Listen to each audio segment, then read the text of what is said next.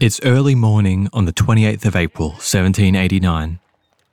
Fletcher Christian leans over the quarter deck of the HMS Bounty, looking down at the overcrowded lifeboat full of doomed men, men that he was about to leave to the mercy of the high seas. Sitting at the head of the sorry looking vessel was William Bligh, one of Fletcher's closest friends, his mentor. At least he had been. Now he glared back up at his young pupil with seething hatred, contempt, and disappointment. Fletcher had never wanted this to lead a mutiny against a man he had once thought so highly of. But William Bligh had left him no other options.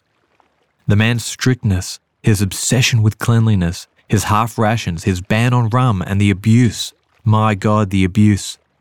Ranting over a dirty uniform, scathing insults for daring to speak out of order, ear splitting humiliation for saluting too slowly. He had tried to warn his old friend at first that the crew, they, they wouldn't have it, that he would lose the ship if he kept this up. But he refused to listen, and now it was too late. Good God, man! The least you could have done is give us some weapons. Bligh yelled up to the mutineers. Fletcher agreed and motioned his crew to gather a few swords. It was the least he could do. Damn my eyes! He will have a vessel built in a month. I'll be damned if he does not find his way home spat one of the mutineers as he reluctantly dropped down four cutlasses into the lifeboat. This was as far as the crew's hospitality went. Christian pensively gave the signal, and the rope connecting the two boats was severed. The sad, overcrowded rowboat began to drift away slowly, its mournful looking crew staring back in silence. Many of the mutineers jeered and laughed, finally free of their hated taskmaster. Others, forced to stay aboard against their will, called out to their old captain begging him to remember that it was not their choice to remain.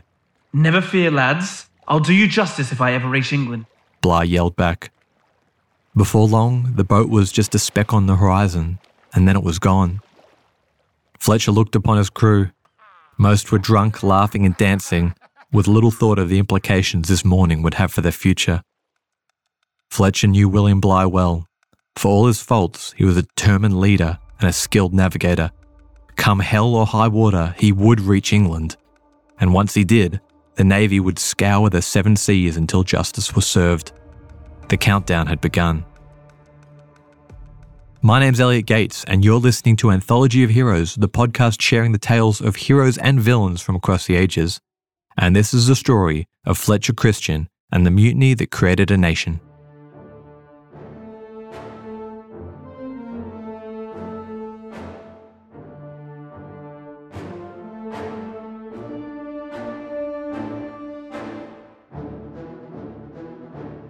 Before we get started today, just a little bit of housekeeping. I make use of several quotes in each episode. If you become a patron of the show, you've got the option to record your voice and have it immortalized within a podcast episode forevermore. If you'd like to help the show out, check out our Patreon links in the show notes and on our website, anthologyofheroespodcast.com. If you're familiar with the recent headlines in Pitcairn Islands about the trials for incest and rape, and worried that this story will be revolving around that, don't stress. I'll mention this briefly at the end of the next episode, but I'll give you warning when this comes up so you'll have plenty of time to switch off if this isn't something you'd like to hear. For the majority of the episode, it's just the Anthology of Heroes bulk order of violence, sex, and a sprinkling of cannibalism. Let's get started. Hello, it is Ryan, and I was on a flight the other day playing one of my favorite social spin slot games on chumbacasino.com. I looked over the person sitting next to me, and you know what they were doing? They were also playing Chumba Casino. Coincidence? I think not. Everybody's loving having fun with it. Chumba Casino is home to hundreds of casino style games that you can play for free anytime, anywhere, even at 30,000 feet. So sign up now at chumbacasino.com to claim your free welcome bonus. That's chumbacasino.com and live the Chumba life. No purchase necessary. VGW, void, were prohibited by law. See terms and conditions 18 plus. The Battle of Waterloo was one of the most famous turning points in world history. But what happened next? My name's David Montgomery, and I'm the host of The Siècle, a history podcast that tackles exactly that. Join me as I cover France's overlooked century in between Napoleon and World War I. The Siècle, spelled S I E C L E, is part of the Evergreen Podcast Network and can be found wherever you get podcasts. Ambition leads me not only farther than any other man has been before me, but as far as I think it is possible for man to go. These are the words that are attributed to one of the most esteemed British naval pioneers, a guy you might have heard of, Captain James Cook. Cook was the quintessential symbol of the age of exploration, a civilization's last great rush to chart the last few islands of the world that had not yet been mapped. Africa, America, and India, they were all old news. By now, almost every inch of them had been added to one of the world powers' colonial territories. But with advances in shipbuilding, navigation, and nutrition, sea convoys could travel much longer distances without the need to return to port. Cook was the first to make contact with the Aboriginal Australians on the island's east coast. He then circumnavigated New Zealand, proving that it was an island. But eventually he met his end in Hawaii. Held in high esteem by the natives, Cook pushed his luck a little too far. After getting into a scrap with some of them about a stolen boat, he tried to arrest their leader, King Kaliopu, hoping to ransom him back in exchange for the boat. A crowd gathered, a rock was thrown, and then in a matter of seconds, Captain James Cook was dead. The old story goes that the natives then cooked, no pun intended, and ate him, but this has pretty much been debunked. Watching in horror as their famous captain was hacked to death in front of them was his 30 man crew. One of them was a young man named William Bligh, the expedition's navigator. Bligh was around 25 or so at the time. If you remember that meme from about 10 years ago of the old bloke saying, disregard females, acquire currency, well, Bligh looked like a bit less of a happy version of him. The young man had a high hairline, deep inset eyes, a strong brow and nose, with thin, pursed lips. Perhaps it was just a fashion at the time, but he seemed to have styled himself very much after Captain Cook. He likely idolized him as lots of other young hopefuls did. Cook had been a man of action. If there was something that needed to be done, he hated sitting around, preferring to make a decision based on the information he had at hand. He had a strong sense of duty and placed great importance in the naval command structure. He was quick to anger, but equally quick to calm down. Young William Bligh would go on to embody almost all of these traits down to a T with his own crew later in life. Where the men differed, though, was their upbringing. Cook had risen up from the dirt. He was the mixed blood, half Scot son of a labourer. With no formal education, he had opened his own doors with his natural talent, and that alone. Bligh, on the other hand, was minor gentry. He grew up in Plymouth, England, but his family came from a long line of mayors from down in Cornwall. His first experience on the deck of a ship was at age seven, his position being logged as, air quotes, a young gentleman. I don't know if they still have this rank in the Navy anymore. I mean, I doubt it, but it definitely needs to make a comeback. Just imagining some little upstart strutting around a deck in a full suit with tails, surrounded by disgusting men vomiting, drinking, and teaching parents to swear. anyway, he definitely had a chip on his shoulder about his family pedigree, I mean, in his diary later in life, he actually lists all of his crew members and makes note of who was blue blood and who wasn't. But even so, he was no slouch, and he made his name as a capable navigator. And on one of these many voyages, he meets a young man named Fletcher Christian. Now, Christian's story was a little different. He had some pedigree to him as well. Back in the day, his family had been important judges on the Isle of Man, but very recently they had fallen on hard times. Due mainly to his mother's mismanagement of their funds, the family had fled their ancestral home almost completely destitute. Starting from scratch in England, Christian took enthusiastically to the best education that he could afford. He started in the Navy as a cabin boy, someone who ran errands for others on the ship, before being promoted into a midshipman, a kind of generalist responsible for basic navigation and rigging sails, before being promoted to a master's mate where he supervised other midshipmen. Not a bad turnaround for just over two years on the waves. Fletcher Christian had a kind of charismatic charm that didn't come naturally to Bligh. Bligh demanded respect from his achievements and rank, but Christian earned it through his personality. In modern screenplays, he's portrayed as a bit of a dandy. Handsome, youthful, dark, and lean, he's usually shown with a ponytail, rolled up sleeves, and perhaps an earring or two. I'll check a few Hollywood interpretations of him and Bligh on our website and Patreon. Bligh, who was 10 years and several ranks senior to Christian, noticed the young man worked hard and seemed determined to learn and advance himself, which impressed him. While Christian saw in Bligh a mentor, someone whose company he enjoyed, but also a man connected to the higher society Christian hoped to rejoin, the two became friends, a union that would have lifelong consequences for the both of them. After a lull in work, both Bligh and Christian found themselves at half pay, virtually shorebound, waiting for something to come up. In late 1787, they got their break. Bligh was approached with a rather unusual mission. He was to transport breadfruit from the island of Tahiti in the Pacific Ocean to the West Indies in the Caribbean Sea. Breadfruit is a type of fruit about the size of a football, part of the jackfruit or mulberry family. It grew natively on the islands of Polynesia and Micronesia and took its name from the texture of the flesh, that of fresh bread. Yeah, okay, but why were they transporting it? Well, to save money. The British were hoping to grow this fruit over in their colonies in the Caribbean and feed it to their slaves. Previously, these slaves were fed with surplus from the British colonies of North America, but a little known event called the Declaration of Independence of the United States had meant that these colonies were hmm, less willing to spend their capital feeding British slaves on some Caribbean island. Simply put, breadfruit was easy to grow, quick to mature, and sufficiently nutritious. The venture was intended to save money.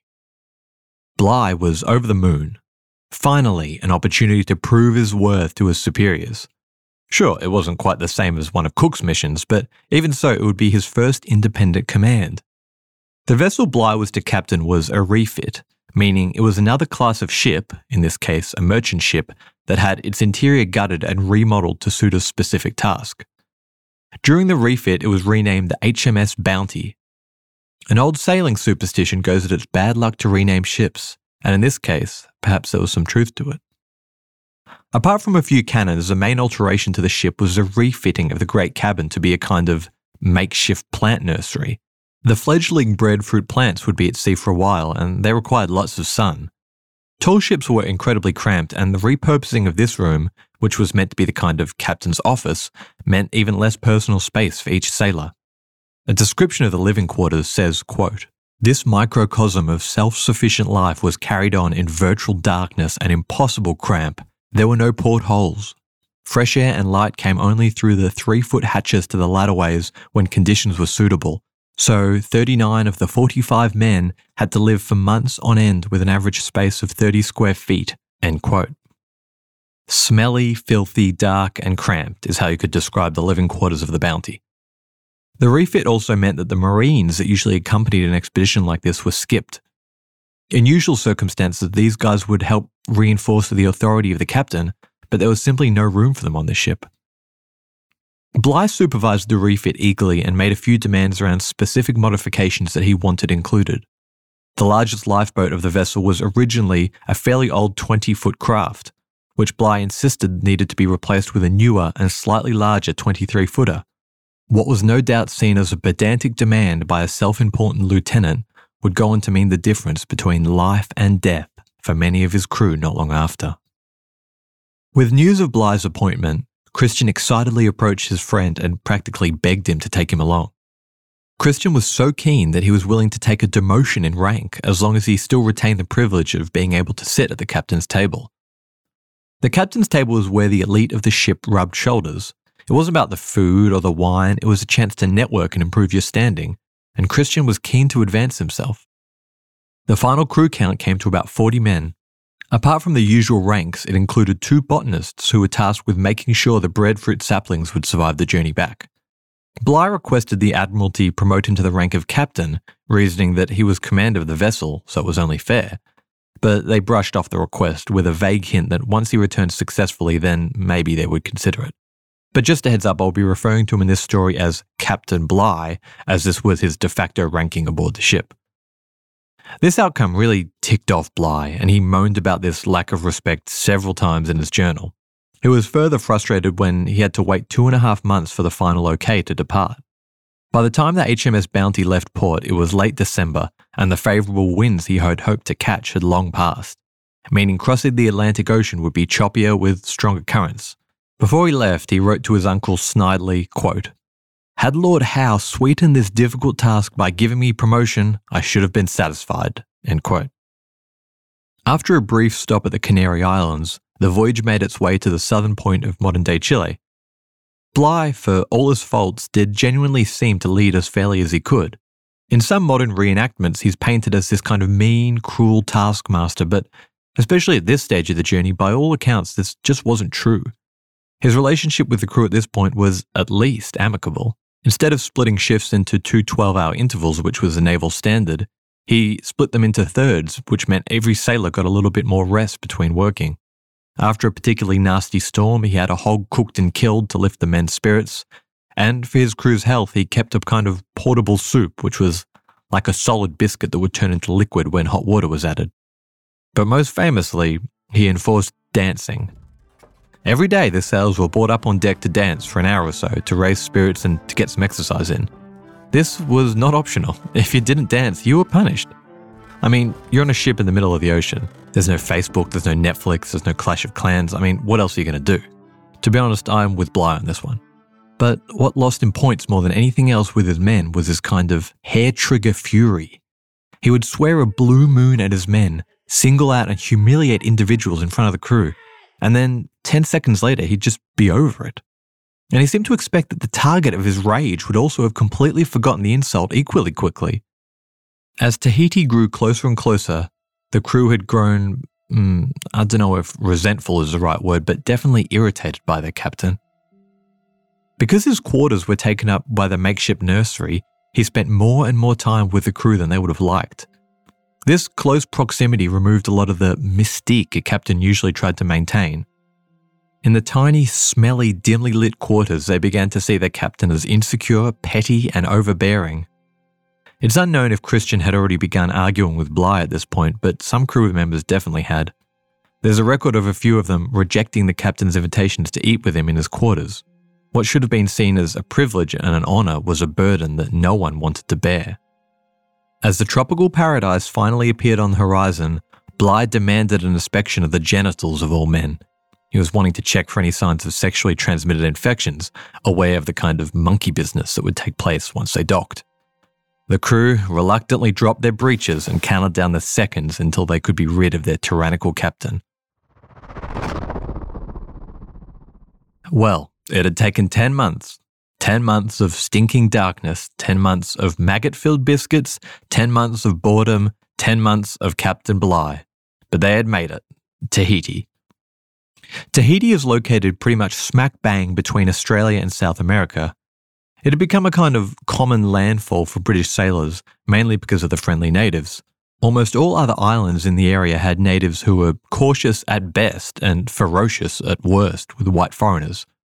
It was Captain Cook who had first visited Tahiti and developed open relations with its rulers. The relationships weren't one sided either. The native chiefs quickly learnt that friendship with the British gave them huge advantages over other chieftains. Iron was non existent on the Pacific Islands and was highly prized. Any tools made from the material severely cut down the time required for islanders to create canoes and other crafts. Gunpowder, too, obviously provided huge advantages. It was through this that one man had gained control of the entire island, a man the Europeans called King Pomer. While diplomacy and first impressions were at the forefront of Bligh's mind, for his sailors it was something else entirely. Tahiti to an English sailor in the 18th century was what, I guess, Las Vegas is to us a pleasure paradise where virtually anything goes. In almost every way, it was the opposite to England. Where England was cold and gloomy, Tahiti was warm and sunny, in England, living was hard. In Tahiti, it was easy. But most different of all, Tahiti was incredibly sexually liberal. Even though Europeans at the time followed the old racist idea of darker skin being less attractive, the Tahitians were thought of as a very attractive race indeed. Both sexes wore their hair long and straight, paid very close attention to personal hygiene, and removed virtually all of their body hair. The men were generally a little taller than Europeans, while the women were curvier. Women and men went around topless. I know, talk about scandalous. Just imagine the Pope getting reports of these topless pagans on their island paradise, eh? But it didn't end there. Apart from incest, there were very few taboos in Tahitian sexual society. Men on men, women on women, two men sharing one woman, all of it was above board, at least prior to marriage. Sex just wasn't seen as this private, shameful thing. It was something that everyone acknowledged openly and sometimes performed openly. The locals found the Europeans' prudeness and their need for privacy during sex amusing and quaint. With all that in mind, it should be no surprise to learn what happened after dozens of canoes full of women came out to a ship to greet a crew that had not even seen a woman in over 10 months. Despite Buzzkill Bligh attempting to anchor further out in the harbour to dissuade his guests, within a few minutes the vessel had turned into a kind of floating brothel. Bligh reluctantly let his men have their fun, but he himself headed formally to greet King Pomer.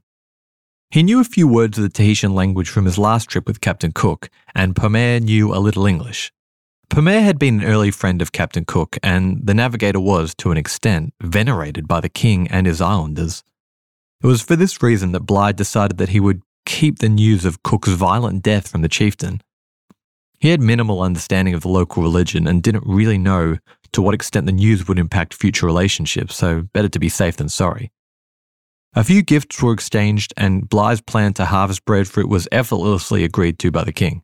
He had no reason not to. Breadfruit, like most other tropical fruit, grew in abundance. No one ever went hungry on Tahiti.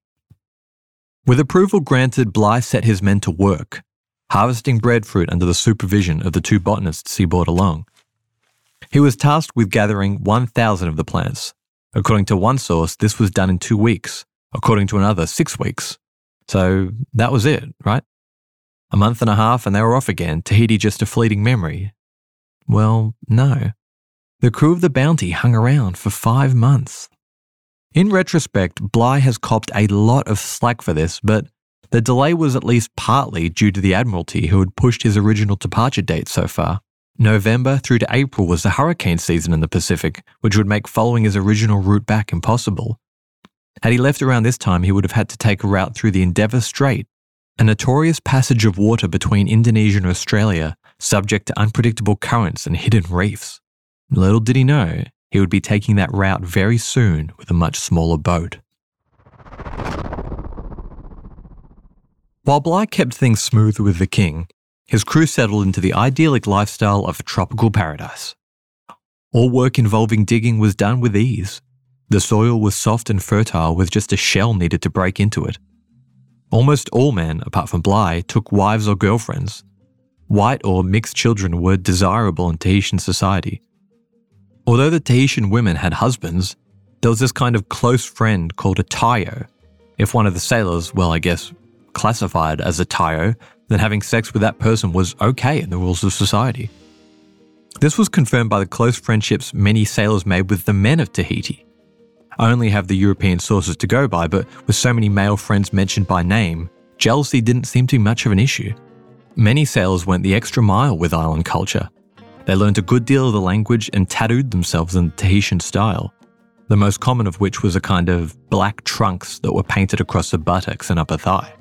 Christian was one of the first to have tried this out, and others soon followed.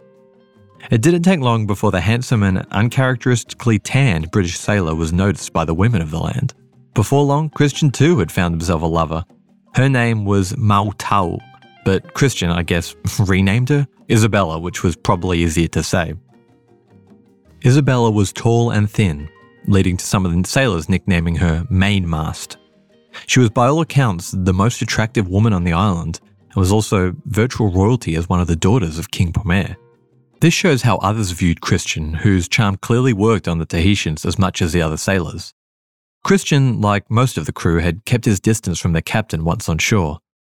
Bligh's diaries make no mention of any specific conflicts, but things had clearly remained tense since their arrival, if not soured even further. There are a few scant rumours that Bligh and Christian had been lovers aboard the Bounty, but these accusations seem to be based solely upon Bligh not taking a Tahitian woman once he arrived. And even putting that aside, the ship was packed to the brim. If they're going to sneak off for a rendezvous in secret, where were they going to go? As the day of departure from their island paradise beckoned nearer, three men deserted, taking with them a lifeboat and weapons.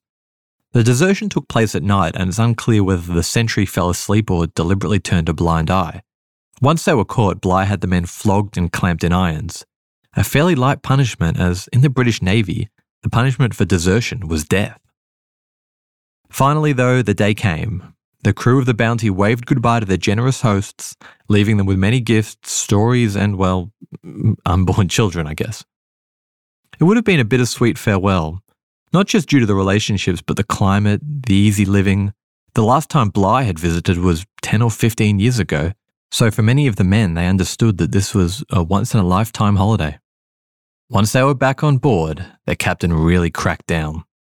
Much like his outbursts of anger that he expected his men to forget about as quickly as he did, he seems to have assumed that as soon as the men stepped foot on the bounty that the iron discipline of the British Navy would immediately return to them.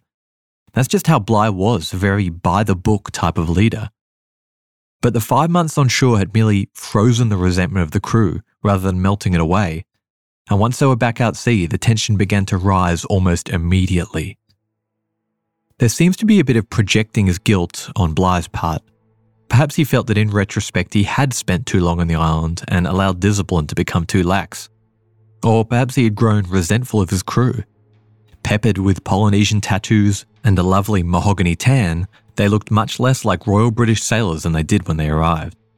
Whatever his reason, he worked them hard. There was little rest as he barked orders to hoist and unhoist sails, scrub the decks, prepare for battle, and everything in between.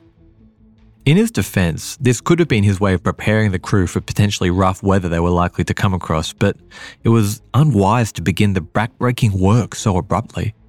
The men had gone from relaxing with a Tahitian wife on the beach sipping coconut water as they listened to the waves to lugging sails and cargo from one side of the ship to the other, with Bligh screaming abuse at them as they did so.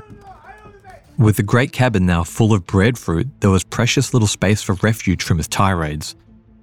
Trevor Lummis, author of Life and Death in Eden, says, quote, The confined nature of the vessel meant he was increasingly perceived and judged through his qualities as a man, end quote. With each passing day, the crew thought of Bligh less as their military superior and more as an insecure and unpopular little man, a tyrant who, in the middle of the ocean, was only as powerful as others believed him to be.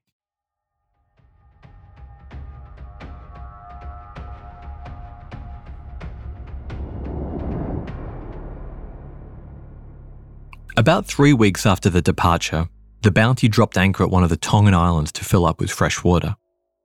Like many islands, the native population here had a fierce reputation for violence. Christian was nominated to lead the expedition, but was flabbergasted when Bligh flat out refused to allow them to use their muskets under any circumstances. He rightly pointed out that this was risking their lives, but the captain didn't budge. At the pointy end of a bunch of native spears, Christian and the crew managed to gather the water and a couple of coconuts, but Bligh was unimpressed. The sailors were effectively chased off the island. As a mob of people gathered around them, the men thought on their feet and bartered for their safe passage using a handful of nails as gifts. Scrambling back on board, they found Bligh moody and ready for an argument. He humiliated Christian in front of the crew, calling him a rascal and a coward, and taunting him about being afraid of a bunch of, quote, naked savages, end quote. That night, for the first time, Christian is recorded finally speaking back to his old friend, quote, Sir, your abuse is so bad that I cannot do my duty with any pleasure. I've been in hell for weeks with you, end quote. But Bligh would have none of it. He insisted that the crew wait around to try and recapture a single grappling hook that the natives had stolen in the confusion. When one of the men meekly suggested to him that the loss of the hook was not very great, as they had several more on board, Bligh furiously screamed in the man's face, quote, Not very great, sir? By God, sir, if it is not great with you, then it is great to me, end quote. The next day, the torture continued.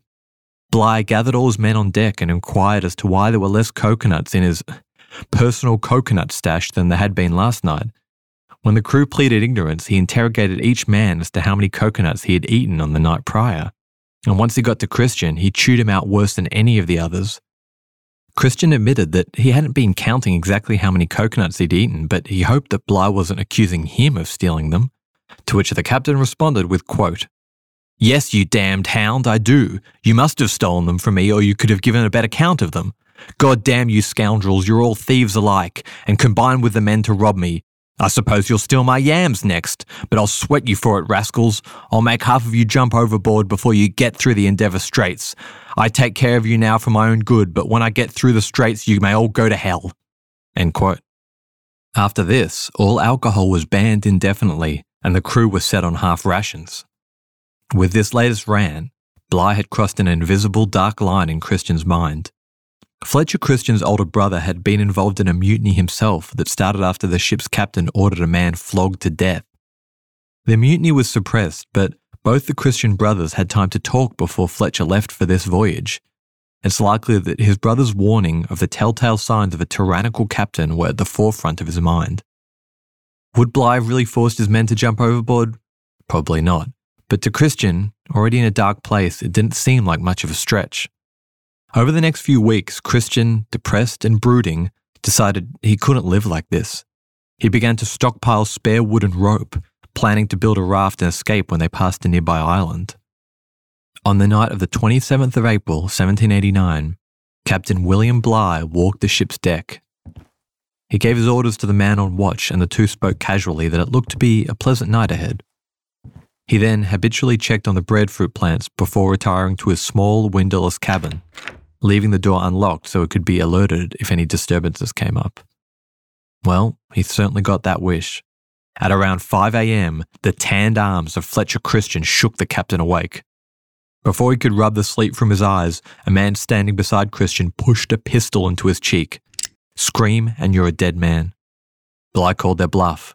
Murder, murder, he screamed, hoping to wake the other sailors. One of his officers, who slept closest to his cabin, was roused by the commotion.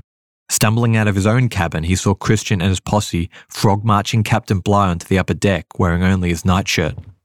But before he could react, one of the mutineers levelled a pistol at his chest. Lie back down, hold your tongue, or you're a dead man. As Bligh twisted in his bindings and yelled for help, the rest of the crew woke to the excitement. Their reaction was all over the place. Some shouted at Christian to release the captain, others egged him on, some mocked Bligh's calls for help, while a good few just stood and watched, not yet wanting to pick a side. The mutiny had begun when Christian took his shift at 4am. He had quietly broached the idea with another sentry who had turned him down. But by that point, he had crossed the threshold. Planning mutiny was every bad as bit as committing it. Rousing a few friends who knew would be down for the cause, Christian was encouraged to go through with it, insisting that virtually the whole crew was on board with him. As Bligh screamed bloody murder and ordered men by name to come to his aid, battle lines were drawn. Roughly half the crew stood with Bligh, half with Christian, much less than Christian had expected. Bligh and his loyalists were loaded down into a small rowing boat, but once that proved unseaworthy, they were loaded into another one. But soon this one proved too small, as so many of the crew now wished to leave with the captain. Despite pressure from the other mutineers to just shoot Bligh, Christian relented and again loaded the loyalists into the 23 foot boat Bligh had specifically requested during the ship's refit. It was a hard decision. Bligh in the tiny dinghy represented authority, the British Crown, but already his prospects looked slim, marooned in the middle of an ocean in an overcrowded rowboat. While Christian, on the other hand, had the ship. If one was to stay aboard voluntarily, though, it was an extremely uncertain future. Their old lives would be forfeit. They could never again show their face in England or in any of her colonies under pain of death. As Christian meted out the loyalists into the lifeboat, it soon became clear that the vessel could not hold them all. Even with the current lot, it was dangerously full, sitting too close to the waterline. Meanwhile, Bligh continued bellowing demands and shouting about how unjust the whole ordeal was. When this failed to help his position, he whispered to the man holding his bindings to assist him. His jailer fed him a small citrus fruit to soothe his throat, which had become hoarse from yelling, but refused to release him. As the lifeboat was finally lowered down into the water, the ex captain was unceremoniously shoved down into it. Many loyalists needed to stay behind, either due to the space limitations or because the mutineers decided their skills were required to keep operating the boat. Bligh, now realizing the inevitability of the mutiny, appealed to his old friend for extra supplies, weapons, and navigational equipment, begging him to think of his wife and his family. Christian coolly responded, quote, It's too late, Captain Bligh. You should have thought of them before this moment. End quote. The mutineer's patience was already on thin ice. As Christian looked to source a few extra supplies for his old friend, one man growled at him, quote, I'll be damned if he does not find his way home if he gets anything more with him, end quote. Another man agreed, quote, Damn my eyes, he will have a vessel built within a month, end quote. Despite their protests, Christian threw down a few canisters of water, some food, and eventually a few swords. The rope tethering the two ships was cut, and as the boats began to drift apart, a few loyalists left aboard yelled out to Bligh to remember that they had not remained on board of their own free will. As the overcrowded dinghy began to recede into the distance, the ever defiant captain yelled back, quote, Never fear, lads, I'll do you justice if I ever reach England. End quote. And then everything was quiet again. The only sounds now were the waves gently lapping at the ship's keel. And that is where I leave you this week, my friends. But don't worry, much to Christian's annoyance, this would not be the last time you nor he would hear about dear old Captain Bligh. Nothing lit a fire under William Bligh like insubordination. His singular goal was to see justice delivered to the men who had betrayed him. Fletcher Christian, 24 men, and a boat full of breadfruit would need to evade the largest empire on earth. The reach of King George was vast, but surely, somewhere in the unending ocean, they could find refuge. The countdown had begun.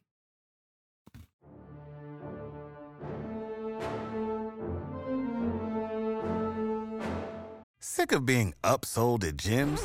My guy, you're currently a base member. For $90 more, I can upgrade you to our Shred membership. For 130 more, you'll be a Swole member. And for just $300 more, you'll reach Sweat Platinum. At Planet Fitness, you'll get energy without the upsell. Never pushy, always free fitness training and equipment for every workout. It's fitness that fits your budget. Join Planet Fitness for just $1 down and $10 a month. Cancel anytime. Deal ends Friday, May 10th. See Home Club for details. A news story gets shared by a friend on social media, or you catch a tweet that really makes your blood boil. But how do you separate fact from fiction? That's the premise behind Disinformation, a 10 part series from Evergreen Podcasts and Emergent Risk International coming this fall. Tune into Disinformation wherever you get your podcast. And remember, don't believe everything you read.